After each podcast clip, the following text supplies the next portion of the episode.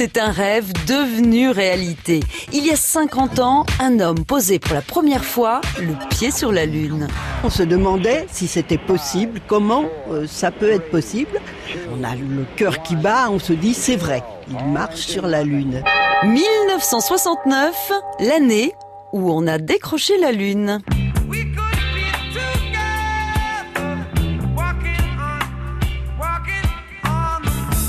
Juste après la guerre, les deux puissances victorieuses, U R S S et États-Unis, se disputent les ingénieurs du Reich. Et particulièrement ceux qui ont travaillé à la fabrication du célèbre missile V deux, capable de transporter une charge explosive d'une tonne à plus de trois cents kilomètres du point de lancement. Les Russes prennent la tête de la course avec Spoutnik un, lancé le quatre octobre mille neuf cent cinquante-sept. Spoutnik deux et la chienne Laïka à son bord décollent un mois plus tard. C'est une révolution. En soixante et un, les Américains sont enfin prêts à envoyer un homme dans l'espace. Mais ils se font coiffer au poteau par Youri Gagarine, qui effectue le tour de la Terre à une moyenne de deux cent cinquante kilomètres d'altitude.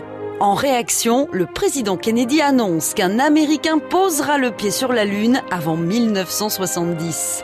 C'est le début du programme Apollo. D'énormes moyens financiers sont débloqués, l'équivalent de plus de cent trente-cinq milliards de dollars actuels. Le pari est tenu, le vingt et un juillet soixante-neuf, Neil Armstrong est le premier à marcher sur la Lune. Le premier homme sur la Lune. T'imagines un peu ?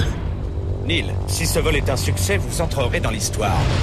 À force de s'envoyer en l'air, notre espace proche est constellé de déchets.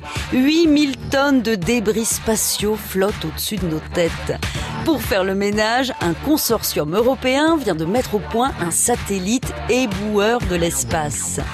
Bref, la première navette spatiale. On n'arrête pas le progrès. Le premier homme sur la Lune. À retrouver sur francebleu point fr.